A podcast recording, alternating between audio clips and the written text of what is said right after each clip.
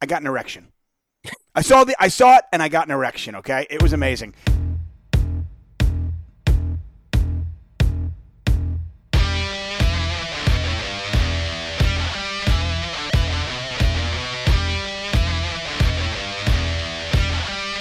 Hello and welcome to the Red Line, presented by Isles Fix, your only daily New York Islanders newsletter.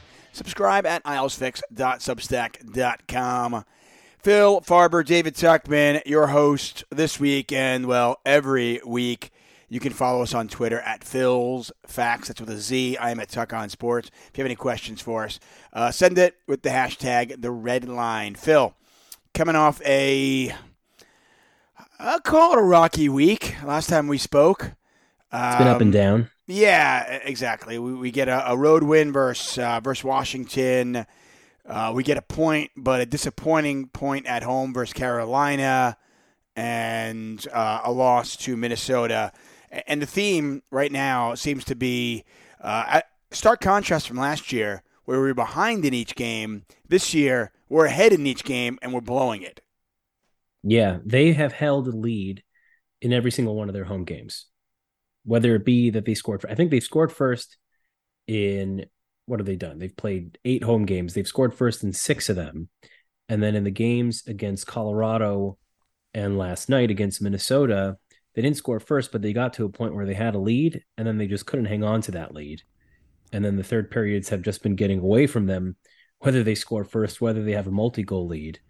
And we find ourselves in a position where through eight home games, through what should have been a more opportunistic part of the schedule, schedules are never easy, right? Because these are NHL teams, unless you're playing the Sharks, of course. But you would have liked to have seen them come away with a couple more points here.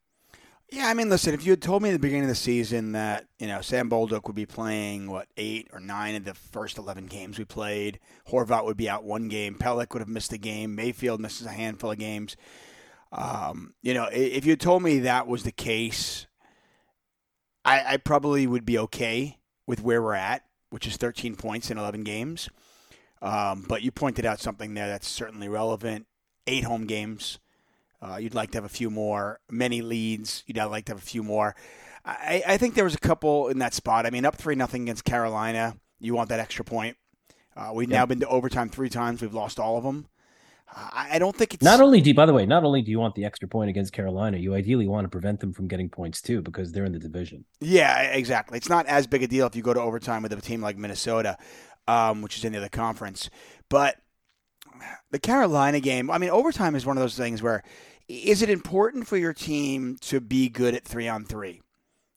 Not really, because it doesn't really happen very often, and it's not really relevant once you make the playoffs. But you've got to make the playoffs, and you know, banking those extra points here and there are really important. Um, I, I don't think we're quite as bad as people think we are. I mean, right after, right before Aho scored, Dobson had a had a had a zinger of a chance, and if that if he just in, lifted that, if he lifted that puck six inches, that goes over the pad. It's just he he got a lot of it, but it didn't leave the ground, so it went right into uh, Raanta's pad, yeah, and then came back the other way. That was a beautiful setup by Horvat. it was a beautiful setup. I mean, it was well played. I mean, the Barzal, Horvat, Dobson, that's that's a handful, especially with Dobson the way he's playing right now, and we'll get to that in a little bit. Um, that that's a handful, and I, I don't subscribe to the theory that we're a terrible three versus three team. Um, we might be a terrible shootout team. Sorokin might not be the best goalie in the world when it, at three on three. He might be better at five on five, which is weird. Um, and, and maybe this is just short term variance. I mean, you don't realize that it's such a small sample size. I mean, you're Sure. talking about what eight minutes of overtime play at three on three. Um, maybe it's coaching. I mean, this this year, I don't I don't even think they've hit five minutes yet. okay, well, there it's such a small short variance, small, uh, small sample overtime size. play. I, I do think though, you know, you do want to bank a couple of those points, and that that's obviously frustrating. It's obviously frustrating to fans. Uh, I had a, a friend of mine uh, who's a New Yorker but a Ranger fan and a Yankee fan. And he said, "Wow," um, and he likes to go on Twitter just to kind of roast me once in a while. And he goes on, and he goes, "God, Islander fans are are Islander Islander Twitter is worse than Yankee Twitter." Island- Islander Twitter is is always in in mid season form. I mean, We're no matter what, we lose any game. starts. We lose any game. I mean, and I do want to point out that people I go, listen, you know, Has everything been great? No, of course not. Has there been some stuff that's been amazing? Absolutely. And we'll get to both sides of it. We'll get to the good, the bad, and the ugly. But um, good teams lose games. I mean, Colorado just got absolutely embarrassed in Vegas the other night. I mean, embarrassed.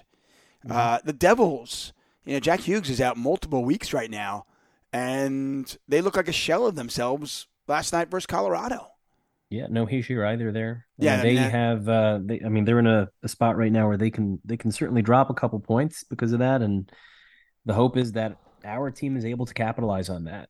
Um, and we don't right now. I mean, we're not going to have an easy schedule coming up, right? We've got Boston tomorrow night in Boston, coming back home against the Capitals. And although I, would argue, I think going on the road actually might help this team right now. Yeah, you know, I, I saw people putting that idea out there, and and you know maybe they just need to get away from home, and maybe they need some sort of. I mean, there were boos last trip. night. I heard. Yeah, there was Fire Lane, there was Fire Lou, right? But then you got the Cavs back at home, so one game at home against the team that you just beat. So you know they're going to be looking to get even against us, and then they have their first West Coast trip. They're going to go to Western Canada plus Seattle. So the three Western Canada teams plus Seattle None of those four teams, with the exception of Vancouver, are playing particularly well. But anytime well, Calgary's terrible, west, but yeah, Calgary's terrible. Those West Coast trips are hard though. They're every single time it's it's been a a thorn in the side of this team. Whether the Islanders are good and Calgary and Edmonton stink, it really doesn't matter. Those are those are never easy games to win uh, when you're out of your element uh, and playing in a different time zone. And the hope is that they'll be able to right the ship uh, at about that time before they come back. Otherwise, you know, I, I think I, Lane Lane could find himself in some pretty serious trouble. I subscribe to the theory, and we'll get to Lane as well. I subscribe to the theory that an early road trip is, is really helpful for most teams in terms of bonding. Uh, you spend a lot of time with your teammates as opposed to your family, and, and I think it's really, really important. Um, I, I don't want a you know a road trip like we had a couple of years ago to start the season because our stadium wasn't ready. That's too long. Right. Um, but but a nice little road trip. I think this might actually not be the worst thing in the world for this particular team uh, to kind of come together. Um, okay, well let's get let's go through some things. Um, well, you want the good, the bad, or the ugly first? I mean, what good news or bad news? Let's and we'll let's you say, and then I'll let's, go. Let's talk. Let's talk about a couple of good things. What good what things? You, what, okay. what, have you been liking? Um, Simon Holmstrom. Oh, is good.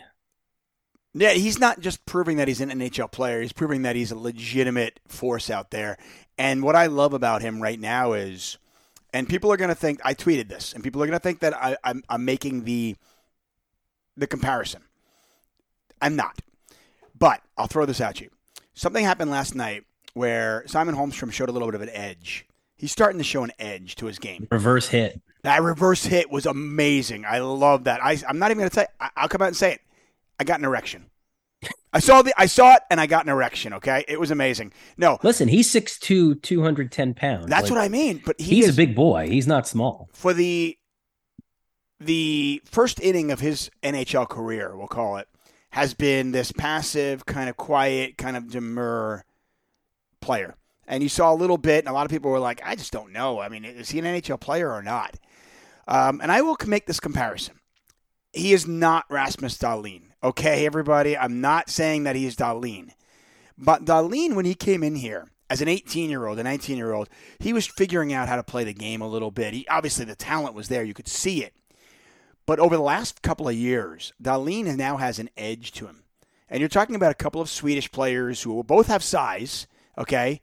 And I, have heard this a lot about European players. At once they start getting that confidence, and they start playing a little bit more aggressively, almost a little bit mean, borderline mean and, and angry, uh, they become different players. And I really like what I saw about Holmstrom last night. He had a fight, he had battle in his game last night.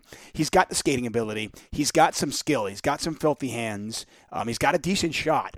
I mean, are we looking at a guy? He's got a better than decent shot. Yeah. He, are, are, we looking at a Zach? Him is, Not Zach Parise in his prime. Uh, he's not going to be prime Parise, but he's kind of taken on that role for Pageau of being his Parise and being his his stable, steady left winger. He needs to shoot more. He absolutely does. He needs to find himself in better spots to score. He's proven to be good in transition. He had that one. Listen, it seems like every single game, whether it's at five on five or on the power or on the penalty kill, he is just closing in on a D man quicker than they realize. He and, a great. Teams, him and Engvall just have the most Great amazing sticks. Oh, Right, but but the way Holmstrom just closes in on them like like a like a tarantula, and the defensemen don't realize it. I think you know teams are going to start having to watch film on this because he did it to DeAngelo, and DeAngelo's fast enough where he was able to recover. I don't know who he did it to last night, that defenseman, that but that led the rush chance with Yeah.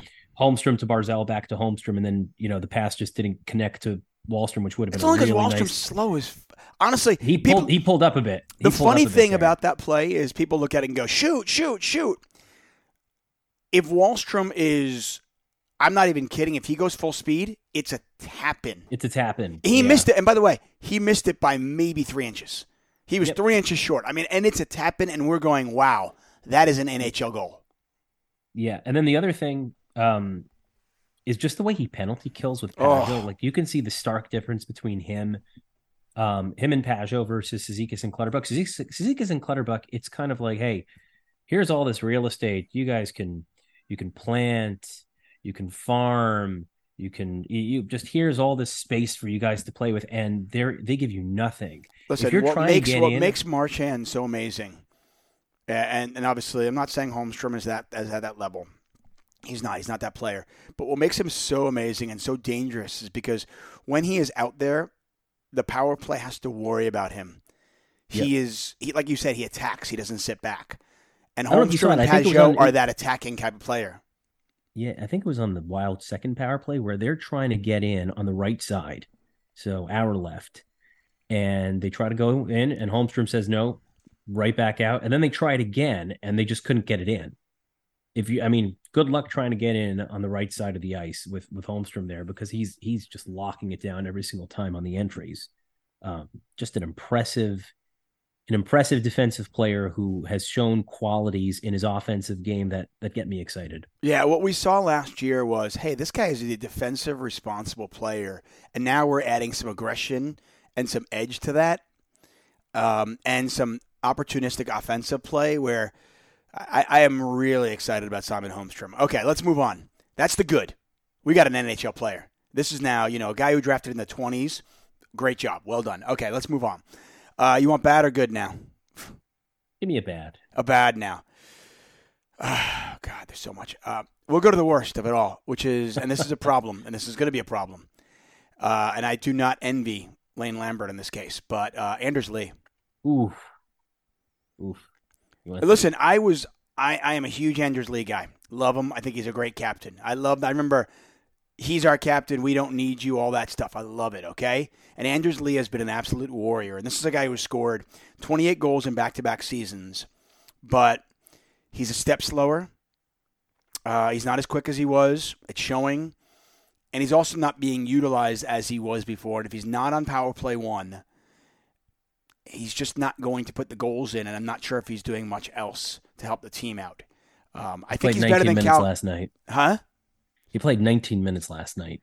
It just looked like, especially on that second goal where Letary, it's not like it was a one timer or a quick shot. He was kind of playing around with the puck for a little bit as Lee was kind of backing off and making himself small. He, he, And- he cannot stick with like you saw Faber too last night. Faber was just dancing around him, Yeah. It's, hard literally like watch. dancing around like a dog would dance around a human being. It was like okay, it's just like toying with him.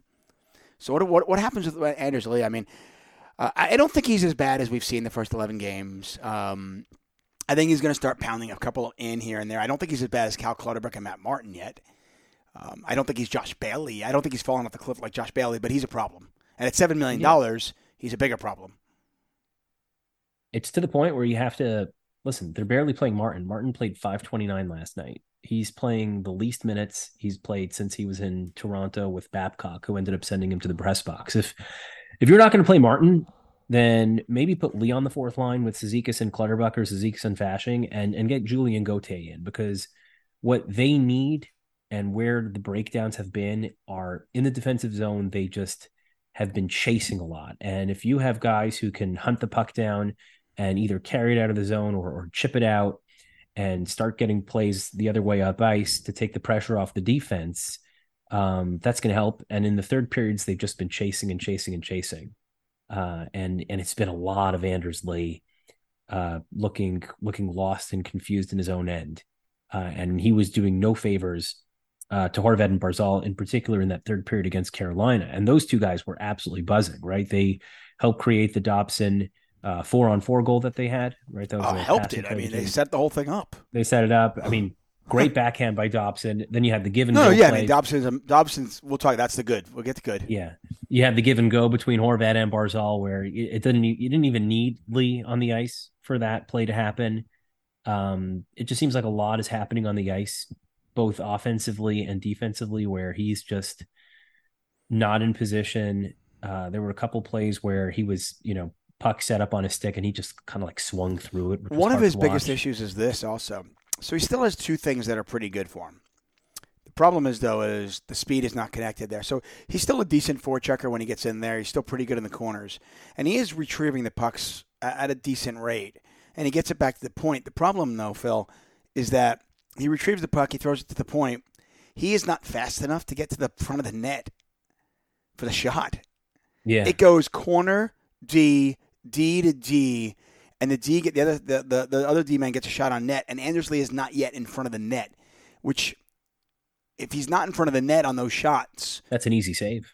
It's a very easy save, right? I mean, any yeah. any NHL goalie, I mean, frankly, any AHL goalie is going to stop slap shots in the blue line. Yeah, I mean, something I've noticed is we've been getting scored on on it seems like every point shot that's taken from a defender right? on the other team is finding its way in because there's traffic in front of the net. Um, with us, I, I, can't think of. I mean, maybe Dobson has one at some Dobson just gets season. it in clean. It seems like though he's just, a, but it's. Right, uh, you're not. You're not. I think it's like variance. Could be a little bit of variance. You know, just a little bit of puck luck. I mean, but it, part of it is that Anders Lee is not fast enough to get in front of the net. Yeah. So um, I don't know what's the, what's the answer here. I mean, fourth line. Put him on. Put him on the fourth line. Put Martin in the press box and see what you got with a new look identity line. I mean, in in reality, and I'm going to go to another bad here for me at least because we've seen some good, we've seen some bad, we've seen. I'm starting to see why Hudson Fasching wasn't an NHL regular, um, and, and, maybe he'd be better with Cizikas, and maybe the line is actually Cizikas, Hudson Fasching, and and Anders Lee. Yeah, I, I just I always I thought. Listen, I, I always thought see much out of him. Well, he, he's not like an overly skilled player. He's a hustle guy. Right? Yeah, but so, I mean, I'm not even. I'm just not. I'm listening. I'm, I'm watching the third line. I'm noticing Pageau. I'm noticing Holmstrom. Fasching every once in a while he'll make a play, but just they're just a few and far between. Yeah, that really good pass on the two on one with Holmstrom against Washington. Yeah. But I guess since then, not not a ton. I agree. I thought in the playoffs he looked overmatched on that line, and I think his best play last year came when he was paired up with Cizikas. I know they had a couple of goals together that that helped save a couple games, including the Pittsburgh game. Um, yeah, I, I'm I'm all for getting Fasching down to the fourth line and and creating some sort of Lee Cizikas Fasching line as, as a new look identity line and, and seeing how that works. Right, and for people who are saying, well, Lee's too slow for that, Lee's faster than Matt Martin. or at least no worse off. Exactly. That's that. what I'm going. They're at least the same, and, and Fasching is quicker and faster than Cal. So um, I, I, I wonder if that if that's the answer, and, and maybe maybe I mean, in a perfect world, to me, Cal and Martin are out of the lineup. Anders Lee's in the fourth line, and we figure out a way to get Gauthier. Um, and then I'll get to another good here. Um, Wahlstrom, I mean, he's such an enigma because some days he looks like, what is he doing out there? And then some days he looks really good. Like he skates the puck. Last night, I mean, he scores the goal, which is a nice move. Um, quick release, obviously, and he gets it off. But there was a couple of other plays where he was, you know, he handled the puck. He made some nice passes. He he had that one where he kind of went uh, around the center and he got a shot off. And he went. He tried to go high short side and he missed. And then it came out. And it came out, but I mean, but the fact that he made that play, he's showing a little confidence. He's showing a little bit more grit in his game. I, I don't know what's there, but I'm at least encouraged that I, maybe this guy actually could be a decent bottom six player. Like maybe he could be a third liner. Well, listen, it if you're going to take Lee off the top line, I I'm not opposed to the idea of giving Wahlstrom more than the one period of run he got with Horvat and Barzal. It it needs to be anyone but Lee at this point. Ideally, it would be Holmstrom, but I can appreciate the idea of having a defensive line and keeping Holmstrom with Pageau because as a pair, those two work well. You could argue you could argue that Holmstrom's also that right now, at least in his career, he's he's got that pass first mentality. Yeah, I mean, he's somebody that, that's not going to work when shoot. you have Barzal on that line already, right? Yeah, for sure. And and he was deferring a lot. I th- I mean, listen, I think I'd prefer either of Holmstrom or Wahlstrom on the top line as opposed to Lee. I mean, you could make the argument that if Wahlstrom just does what he did last night, which is, hey, forecheck, hit, shoot the puck. Um, Horvat and Barzal can do the rest. I mean, they're going to anyway. Yeah. Last night was the kind of game where Barzal was moving his feet so well that had Horvat played, you know that line would have produced at least one goal. Well, I, okay, that's more good. Um, you and I kind of called Barzal out last week, where he's been a little bit inconsistent this season. Some good, some bad. Eh. The last couple of games, um, he's he's flying. I mean, he's the game versus the, the, the, game versus Carolina. You know, yep. a game with with uh, you know Carolina, Sebastian Aho on the ice. Barzal was the best player on the ice, and it wasn't close. For sure. Yeah, he looked great. He looked great. Just the way he moves his when he moves his feet, he is. Uh, you you were worried about the explosiveness and the burst. Where's that?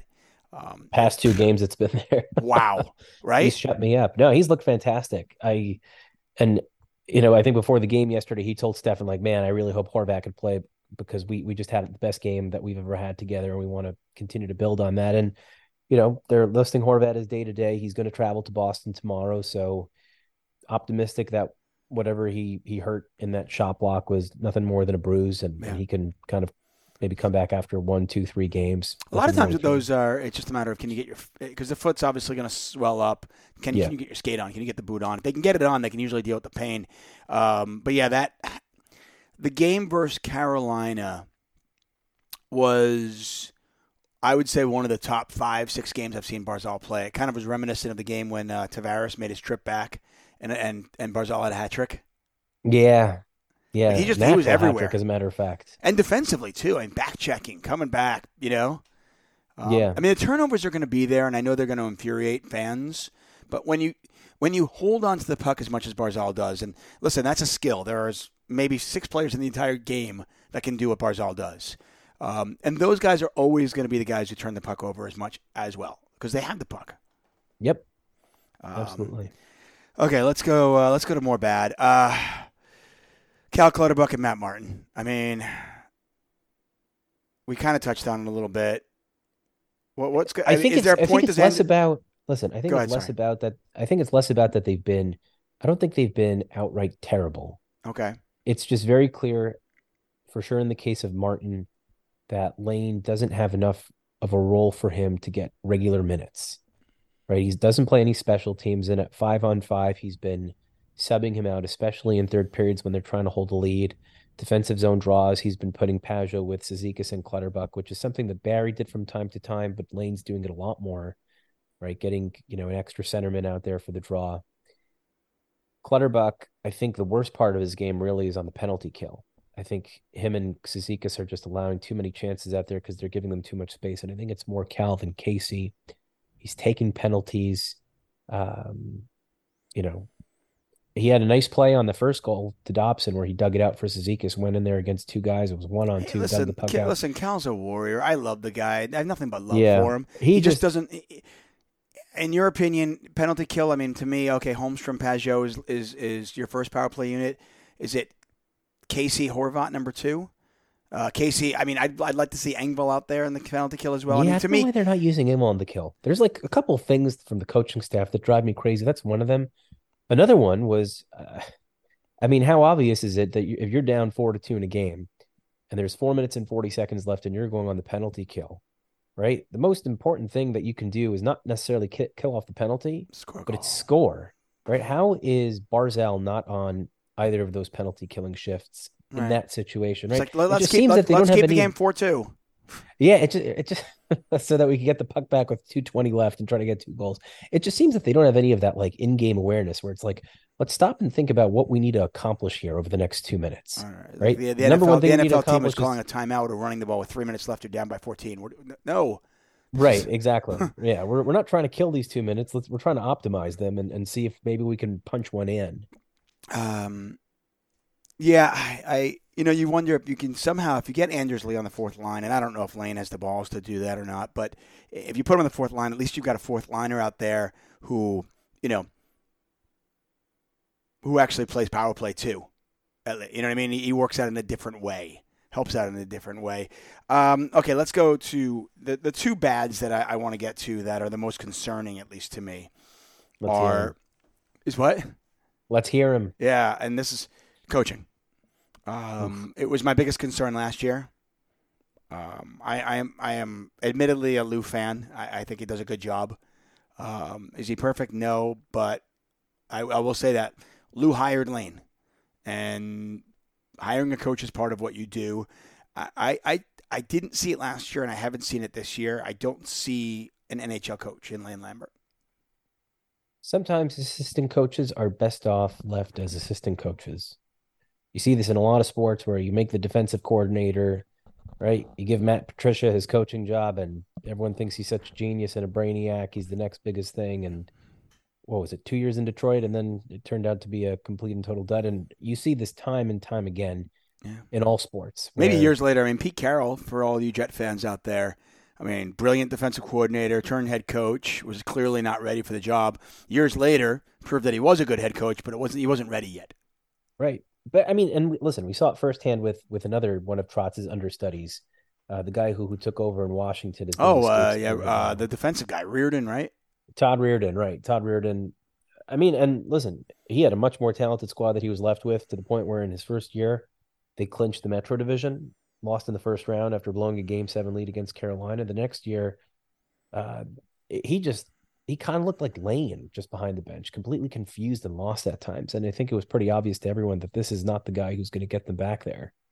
Um, so I think Lane is someone who the players genuinely like, and uh, you know we we always wanted him to stay around. There were always rumors every single year this is the year that another team's going to pick him up. This is the year. This is the year. And you know, maybe there's a reason why none of these other teams ever ended up hiring him. Maybe there was something that they saw uh, that that kind of steered them away from Lane and kind of continuing the uh, merry-go-round of the old guard of of coaches that constantly pop up in in you know same person different city.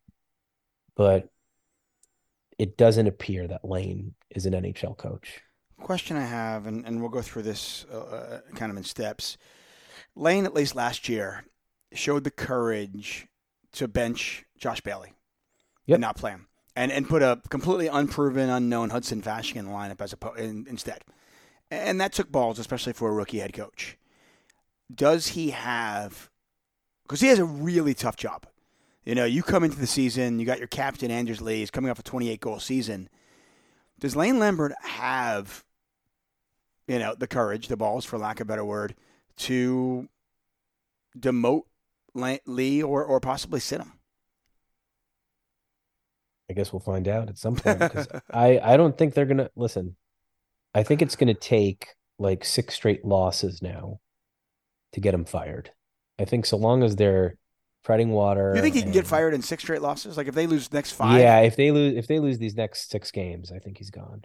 If wow. they come back, yeah, I think if they come back from the West Coast trip with with a West Coast trip as bad as their West Coast trip was last year, um, and if they lose to Boston and Washington before that, I think there's a real scenario where he's gone. What are the Islanders right now? What's their power play right now? They are five for something. I don't know. They're probably somewhere in the twenties, bottom twenties is my guess. So no real, I mean, slight, not no real improvement. Although it does look better. It looked yeah. Better. I mean, it didn't. It didn't, even without Horvat last night, they had they had some better looks on their second power play. I think the third power play is the one that they scored on. Uh, the fourth power play, can't remember what that even looked like, but they were they were getting chances on net. Yeah, listen, um, it's it's always concerning. And listen, sometimes it takes a few games. I mean, it could be Lane just thinking, okay, I'm not I'm not ready to kind of like you know I'm not ready to you know send my captain off into the the, the sweet sweet night. Uh, let me let me see if he can work his way out of this. I don't know, um, but I have. I'm not encouraged by what I see with Lane, and no. and that is concerning. Okay, bad and good. Uh, the bad.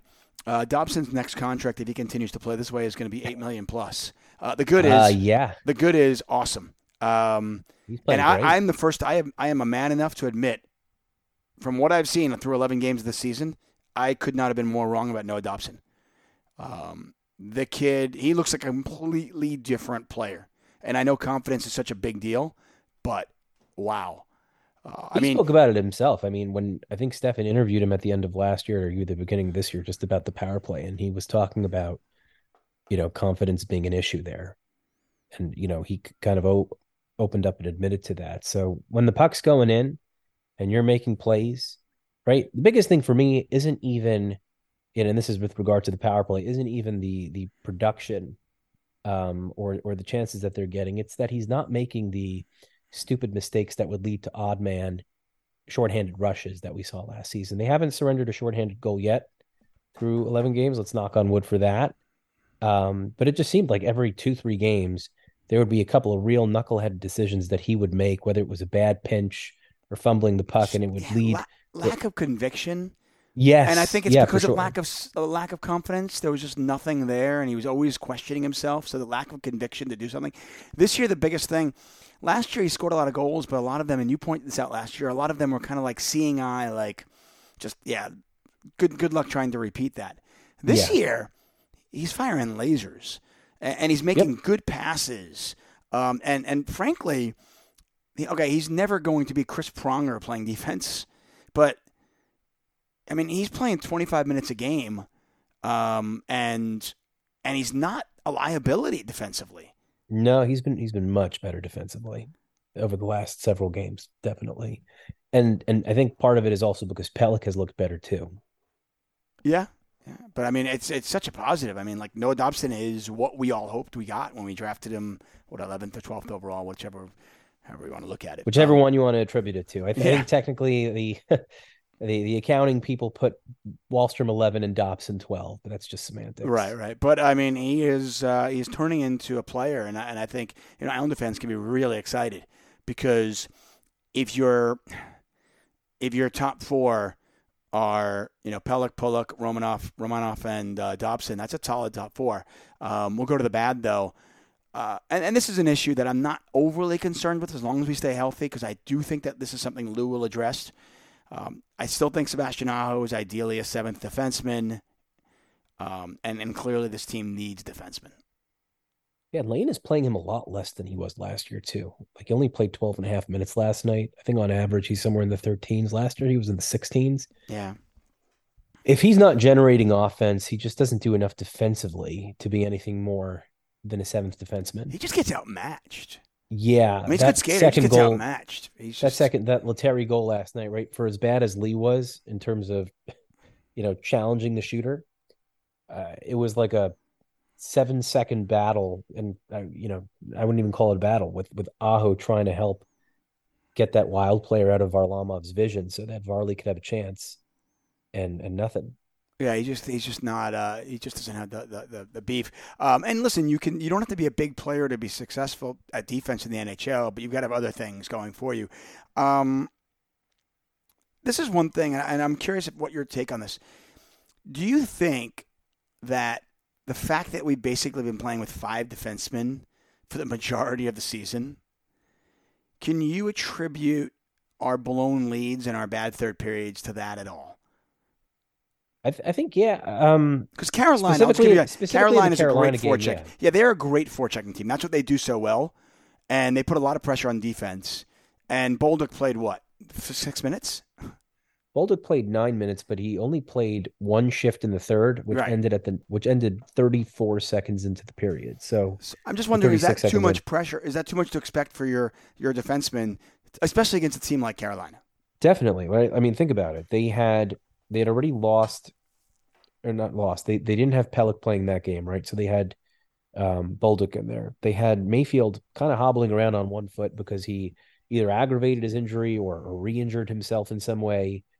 Um, on the first shift of the game when he was tackled by Martinook, and he looked hobbled and slow the entire game. And then in the was period- Horvat was gone the last eight minutes. Basically. Horvat was gone. Uh, Yeah, he came back for that overtime shift, but um, you know, he went down at some point. It's just a lot of pressure on really was a lot of Romanov, Dobson, and Pulock. And at a certain point, you're going to wear down. Um, also, the forwards just did not do a good enough job helping their defensemen out and getting the puck behind the Canes D and creating enough ozone time to kind of relieve the pressure.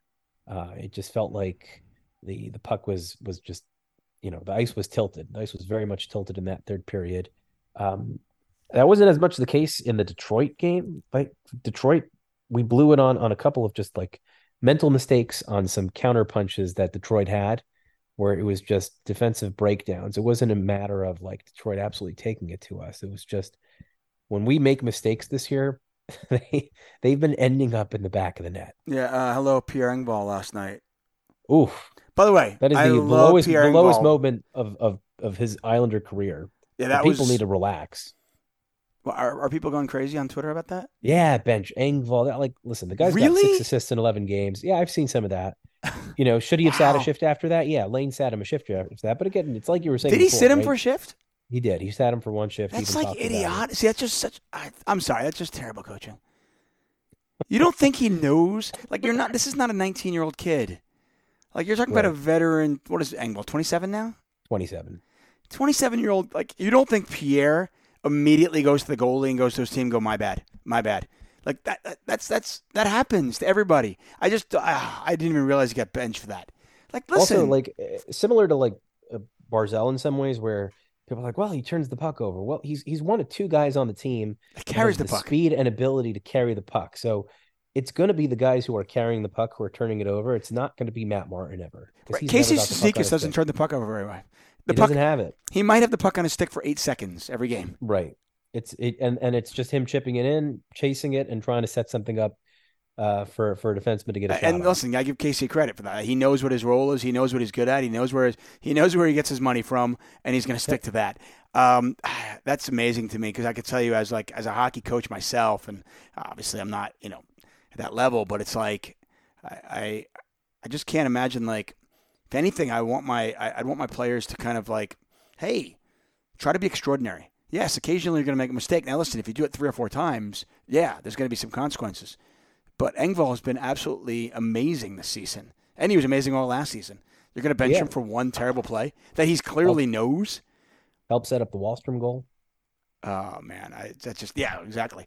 Um, okay, so what, how, what's your overall feel before we say goodbye to everybody? And by the way, of course, everybody, you are listening to the Red Line presented by Isles Fix, your only daily New York Islanders newsletter. Subscribe at islesfix.substack.com. Help us out. Uh, you can follow us on Twitter at Phil's Facts with a Z. I am a Tuck on Sports. Ask us questions. Uh, both Phil and I are very active on Twitter, as you know. Um, before we say goodbye, what, what's your overall feel right now? I mean, this team is still on a, about a 97 point pace, um, 11 games in. How are we feeling? disappointed, I guess. Again, like you said, the injuries and this, would I have taken it without knowing exactly how it was going to go down? Maybe, but like it just seems like in games that they're, you know, we've had some games where they've won where they haven't looked particularly good, and there have been some some concerns, like against Washington. Right, we were outshot nineteen to five at one point in the game. We were winning three nothing because some really good shooting luck and, and capitalizing on our looks, and Varlamov playing out of his mind. And then last night, I actually thought they played well. I thought we carried play. For I the thought we played well last the- night. Yeah, through the first forty minutes, we were really carrying play, and then it's just Stupid know, penalties. another yeah another third period where I mean, and I thought that penalty call on Dobson was crap, but that's nor here nor there. You got to kill off the penalty anyways. Um, I mean, frankly, the case Casey Cizikas penalty was, was, was a legitimate call, but if they call the interference right before that, yeah, exactly. Yeah, I've also never seen them call that too many men on a penalty. Right, like Casey's interfered with, he's dragged down, someone else hops on the I, I feel like they did it because they it was uh it was like three to one or four to one Islanders in power plays at that point, I think it was, and they I were loath two to give another one. I don't know. Yeah, they made it four on four. Um, regardless, how am I feeling? I'm feeling frustrated with them, a little bit disappointed in them. I'm not freaking out or nervous or anything like that. Again, it's early in the season. I mean, it's Let's pretty crazy. Like if they win last night, let's say we just win. Let's say they somehow they figure out a way to win last night, which Right, is certainly in the narratives are- realm of the possibilities. completely different, right? Are we suddenly like, wow, everything's great? We just got five points out of the last since we talked. Yeah, exactly. Yeah, that's that's how it works. That's One that's- game. That's what. Yeah, but again, that's why I'm not like not lighting the house on fire. I'm not going crazy. Let's see what they do in Boston. Let's see what they do at home in Washington, and hopefully thereafter they have a successful West Coast trip. Okay. I like it. Um, for me, I will say I'm encouraged. Um, I think there are many keys to the season, but two of the big keys for the season for me were uh, we needed to see some development from some of the younger players that were actually arriving. Um, you know, whether it was you know Wahlstrom, Holmstrom, and I'd kind of written off Dobson. To be honest with you, I was like, ah, trade him. So I, I was completely wrong on that. Yes, feel free to say it over and over again, guys. I was wrong, uh, but you know, it looks like we have at least two absolute, you know, studs in Holmstrom and Dobson. So that's encouraging. Um, you know, Anders Lee falling off the cliff this this badly is is discouraging, but hopefully Lane does what he needs to do, and uh, you know we we bank some wins. Who knows? Maybe we shock the world and uh, we beat Boston. I mean, Boston is beatable. I, I know they're, they're beatable. 10, I know they're ten and they, one, but they're not that good. They are beatable. They they just lock it down. They don't give up goals. Every game is three one or three two. Okay. They're not going to blow the the you know they shouldn't blow the doors off on you because offensively they're not particularly great, but really good defensive team, two really good goaltenders.